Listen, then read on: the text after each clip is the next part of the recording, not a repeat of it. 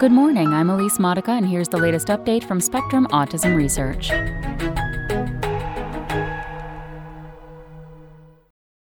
Bumetanide may benefit only a subset of autistic children, by Peter Hess.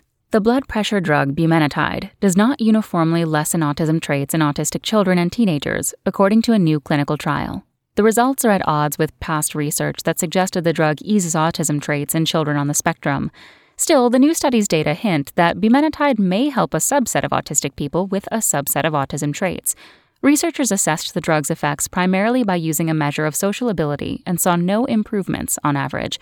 But a secondary analysis suggests that some children who got bumetanide improved in social skills more than those who took a placebo. And on a secondary outcome measure, repetitive behaviors, bumetanide did have a positive effect at the group level. The study paves the way for future work to identify a biomarker that predicts which autistic children would benefit from bumetanide, says lead researcher Hilgo Bruining, associate professor of psychiatry at Amsterdam University Medical Center in the Netherlands. One size fits all treatment for bumetanide is not a very realistic idea, he says. We first need to understand for which subsets of the autism spectrum bumetanide will work. The diuretic drug was initially approved to alleviate fluid retention in people with heart, liver, or kidney disease, and it has been used to treat high blood pressure. Research in rodents suggests that it also affects the function of the chemical messenger gamma aminobutyric acid, GABA, which dampens brain signals and is thought to be important in autism. Scientists speculate that the drug normalizes levels of chloride ions in the brain. High chloride levels cause GABA to excite brain signals rather than inhibit them. If bumetanide helps bring the level of chloride ions back down, it may restore GABA's inhibitory effects. The new results, though, are quite different from the previous reports that bumetanide has broad positive effects on autism symptoms, says Jeremy Veenstra VanderWeele, professor of psychiatry at Columbia University, who was not involved in the study. This was a carefully run study with a lot of thought put into the study design. Restoring balance. Bruining's team enrolled 92 autistic children aged 7 to 15 years in the clinical trial. Parents gave their children a syrup solution twice a day for 91 days. 47 children got a solution containing bumetanide, a low dose for the first week, and then a higher one, and 45 got a placebo. The trial was a double blind, meaning neither the researchers nor the participants and their parents knew who took which formula. Because increased urination and low potassium in the blood are known side effects of bumetanide, researchers instructed both groups to drink more water and take potassium supplements.